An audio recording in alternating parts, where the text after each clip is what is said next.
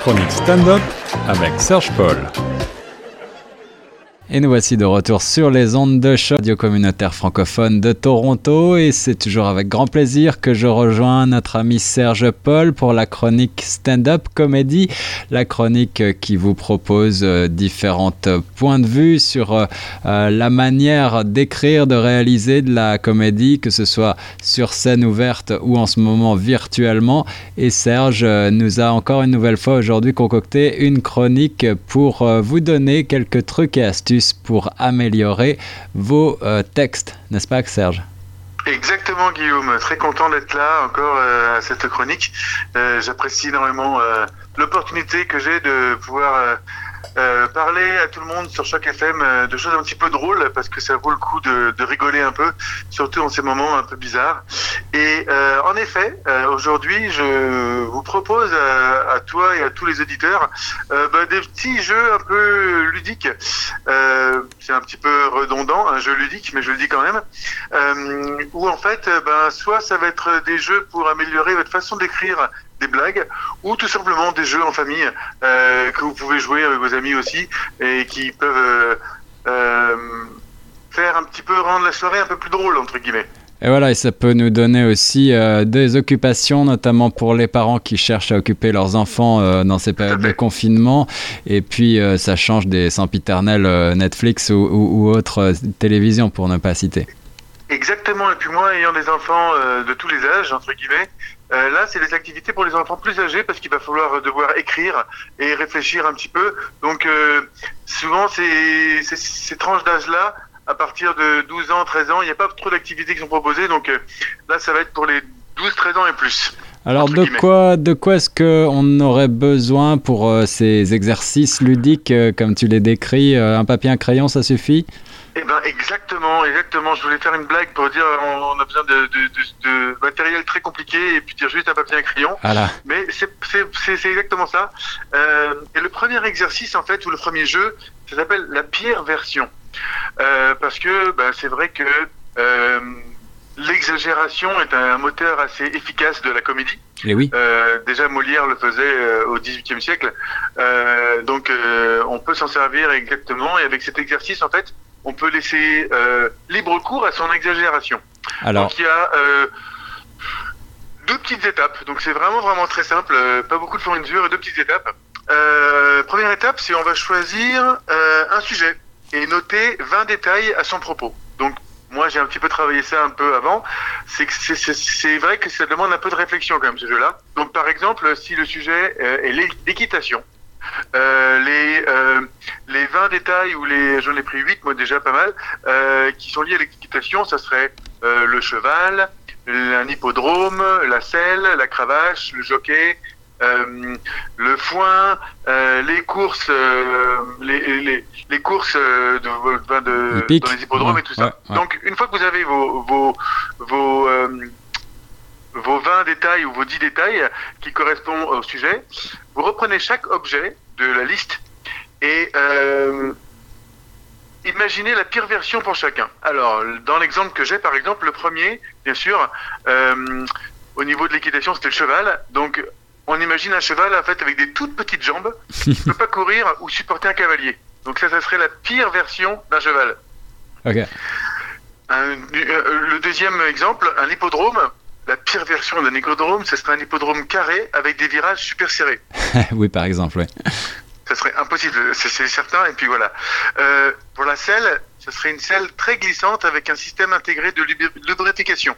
Ah oui. Impossible de monter dessus. Ah oui, avec du savon. Et la cravache qui donne du plaisir à quiconque, quiconque en reçoit un coup. Ça, c'est peut-être pas une, une, une, une version, euh, une version des pires parce que je connais des gens qui aiment beaucoup ça, effectivement.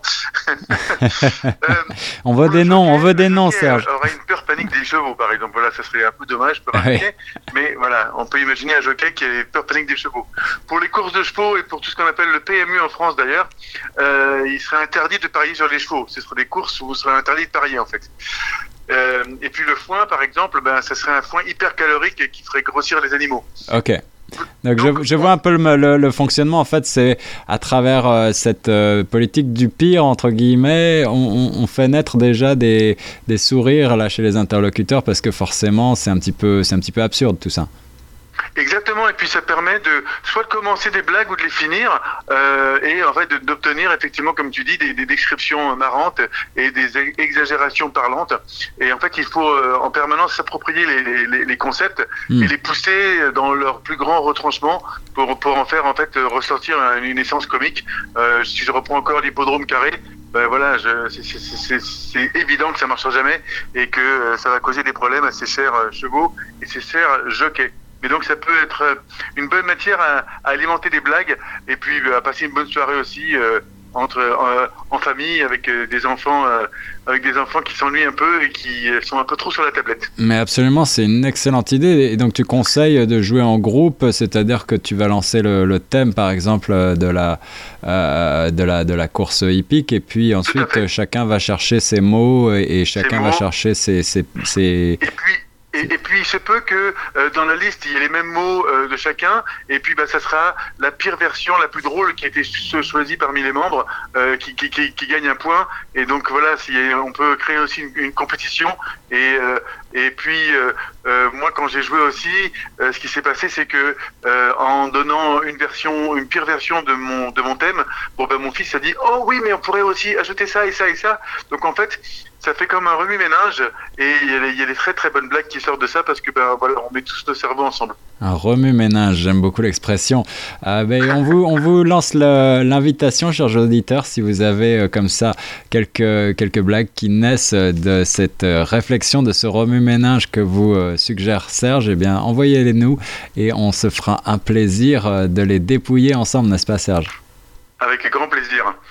Et puis une dernière petite exercice qui s'appelle les sept péchés capitaux. On va aller très très vite. Euh, là aussi, c'est papier crayon, c'est très facile. Euh, on écrit une liste de choses qu'on fait régulièrement. Euh, ça peut être n'importe quoi. Euh, il n'est pas utile de faire en fait un lien entre elles. Donc, euh, je sais pas, un exemple. Le matin, je bois un cappuccino. Euh, chaque mardi, je vais chercher mon fils à l'école. je travaille. Mon travail consiste à faire des sites internet, et etc. etc. Mhm. Et la deuxième étape, c'est d'appliquer un péché capital à chaque chose que vous avez listée. Donc, par exemple, si on prend l'avarice, qui est un des péchés capitaux, c'est de dire bah, le matin, je bois un cappuccino. Bah, bon, enfin, un cappuccino, un, café avec du lait. Bon, bah non, c'est les restes de café mélangés avec un yaourt, c'est pareil. Donc, c'est vraiment, par exemple, c'est euh, et beaucoup des péchés capitaux sont utilisés en comédie. Je reprends Molière aussi, euh, l'avare, et euh, c'est que les dialogues autour de l'avarice. Et Molière, c'est c'est vraiment amusé entre guillemets à, à, à, faire, à faire tout ça. La paresse, euh, si on prend la paresse, c'est pour dire bah, chaque mardi, oui, je vais chercher mon fils à l'école. Bah, j'ai envie une fois de temps en temps de pas y aller, d'attendre à la maison qu'il arrive tranquillement. Bon, c'est vrai qu'il a que 3 ans, c'est peut-être un problème, mais bon, euh, moi ça m'arrange de rester devant la console. Voilà, et, et, et, encore de partir sur des, des pires versions, mais euh, voilà, et de d'aggraver et de, de faire une emphase sur cette sur ces péchés capitaux et de rentrer dans un personnage et dans une attitude en fait c'est ça ce qui est important eh oui. quand on fait une blague c'est d'avoir cette attitude là et de et de, et de rentrer dedans et de de faire comprendre effectivement euh, quel est le ce côté un peu comique euh, euh, de la situation. Donc euh, encore un jeu très très facile et qui peut effectivement faire travailler le français, la littératie et puis bah, tout ce qui est comédie et fait rire tout le monde. Et pourquoi ça nous fait rire les péchés capitaux? Eh bien c'est parce que finalement on s'y retrouve tous un petit peu quand même, on, on partage tous certains de ces péchés capitaux. Tu as tout compris, tu as tout compris, puis il y en a sept, mais avec sept péchés capitaux on peut en faire beaucoup beaucoup beaucoup de choses. Et eh ben voilà, d'excellents conseils pour euh, passer des soirées un petit peu différentes, un petit peu plus euh, sociales avec vos enfants, euh, avec vos amis peut-être à distance en ce moment. Et, Serge, est-ce que tu as choisi un extrait de spectacle à nous présenter en fin de chronique? moi, je suis un peu parti à l'opposé, parce qu'il y a un comique français qui monte en ce moment qui s'appelle Paul Mirabel. Et alors lui, pourquoi il explose en ce moment? C'est vraiment l'opposé, c'est que lui, il a pratiquement aucune attitude quand il parle.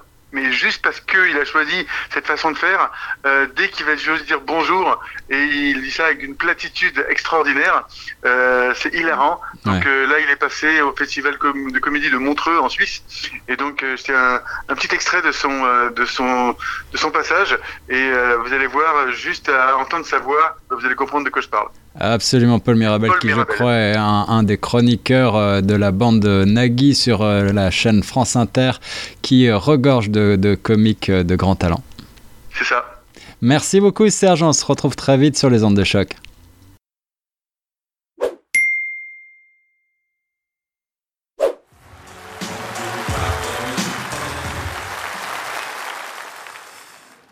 Euh, salam les Roya. Euh, récemment, j'avais rendez-vous avec une fille. On devait se voir à 20h. Moi, j'étais stressé, donc je suis arrivé un petit peu en avance, vers 14h30. Euh, et tout s'est bien passé, sauf qu'à un moment de la soirée, il y a quelqu'un qui s'est approché de moi et qui m'a dit, très énervé, Toi, donne-moi ton téléphone. Et moi, on m'a toujours appris que l'humour, c'était la meilleure arme pour se défendre, donc j'ai tenté un truc. J'ai répondu euh, 06. Du coup, je n'ai plus de téléphone. Et cette fille ne m'a jamais rappelé après le rendez-vous et ça m'embête puisqu'elle avait vraiment une qualité qui la différenciait de toutes les filles que j'avais rencontrées dans ma vie, c'est que elle, euh, bah, elle était venue au rendez-vous. Également avec cette histoire, j'ai réalisé que je ne faisais pas du tout peur physiquement. Merci. Et je sais qu'avec le corps que j'ai, il y a des métiers que je ne pourrais jamais faire dans ma vie, comme euh, vigile en boîte de nuit. Je sais que si un jour je suis vigile et que je dis à quelqu'un euh, non, toi tu rentres pas.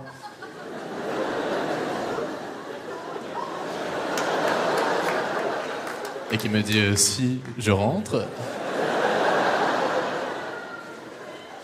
Bon bah si, il rentre.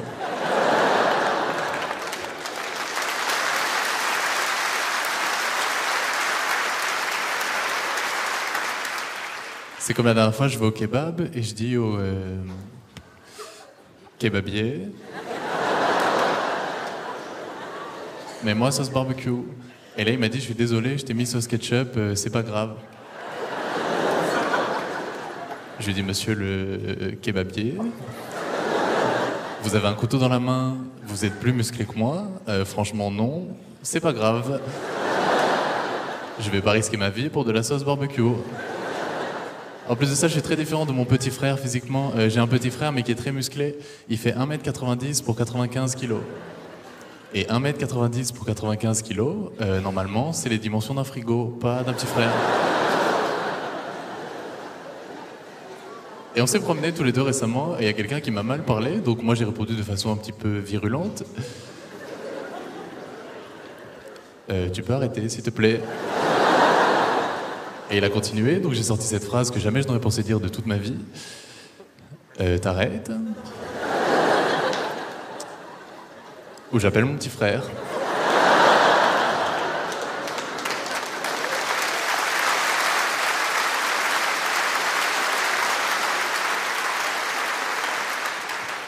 Pour lui ressembler, je me suis inscrit à la musculation récemment et pour que ça aille plus vite, j'ai commandé un pot de protéines et un programme de musculation. Mais je crois que le premier exercice du programme, c'est d'arriver à ouvrir le pot de protéines. Et j'ai fait ce que font toutes les personnes qui font de la musculation. J'ai fait une photo euh, avant, après, et j'ai bien regardé. Et j'ai pas réussi à savoir laquelle était la bonne. Du coup, je l'ai montré à un ami qui m'a dit il y a quand même une petite différence sur la photo après. Tu as les cheveux beaucoup plus longs. Et je suis arrivé le premier jour à la salle de sport. Le coach m'a dit Monsieur, vous voulez muscler le haut ou le bas? J'ai dit Monsieur, euh, je vous avoue que je connais mon corps. Et je pense que je ne peux pas me permettre de faire une sélection. Je veux muscler euh, tout ce qui est musclable. J'étais motivé, donc j'ai commencé à faire les premiers exercices. Euh, je cours, je saute, Là, le coach me dit Monsieur, calmez-vous. Ça, c'est juste le tourniquet pour rentrer dans la salle de sport.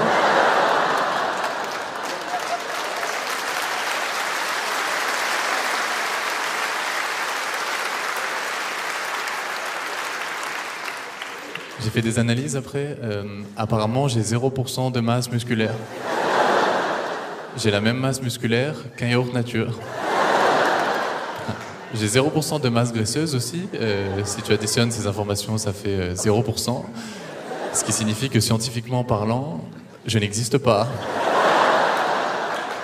Je suis très grand, moi. Je pense que mes ancêtres étaient des girafes. J'ai un corps particulièrement adapté pour cueillir des cerises en hauteur.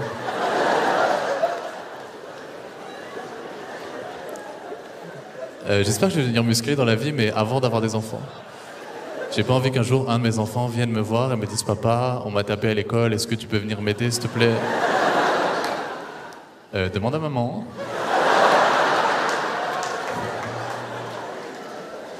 Je suis pas courageux non plus, mais je pense que le caractère de quelqu'un n'est pas très différent de son physique. Moi, je suis quelqu'un de réservé, je pense pas que ce soit un trait de caractère. Je pense que c'est juste mon corps et mon esprit euh, qui ont fait une réunion. Et qui se sont dit bon bah lui, euh, c'est mieux s'il est réservé. Sinon il va se faire éclater. On me dit souvent que je suis quelqu'un de gentil. Je n'ai pas le choix. J'ai compris pourquoi je faisais pas peur physiquement, c'est parce que je suis allé chez le coiffeur récemment. Et on s'est pas entendu sur la notion de pas trop court. J'ai conscience qu'actuellement j'ai la tête d'une secrétaire qui s'appelle Chantal.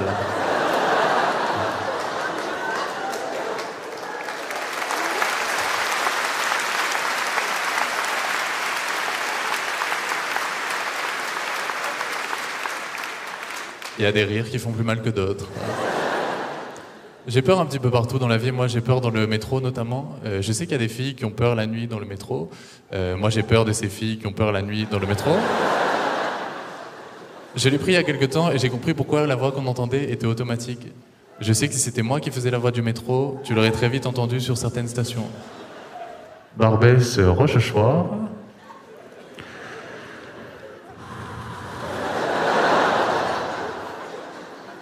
Barbès, Rochechouart. Allez Chantal, on se motive. Je me suis renseigné sur le métro. Euh, il y a une théorie qui dit que si tu montes dans une rame de métro bondée, tu as plus de chances de te faire agresser que dans une rame vide, puisque les gens auront peur d'intervenir. Alors moi j'ai voulu vérifier la théorie. Euh, je suis monté dans une rame vide où il y avait moi et un mec euh, énervé qui m'a très rapidement dit donne-moi ton portefeuille. Ce à quoi j'ai répondu non, tu ne peux pas, puisqu'il y a une théorie.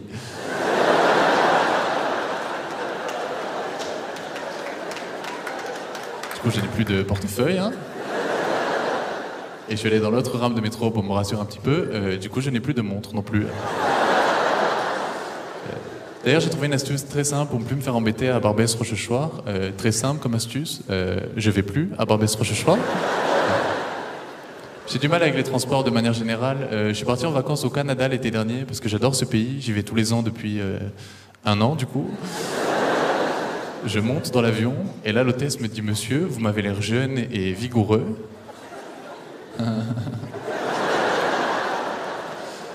Je lui dis Bah déjà toi, euh, bah tu te calmes. Hein et elle m'a dit donc on va vous placer à côté de l'issue de secours pour aider les gens à évacuer en cas de crash aérien.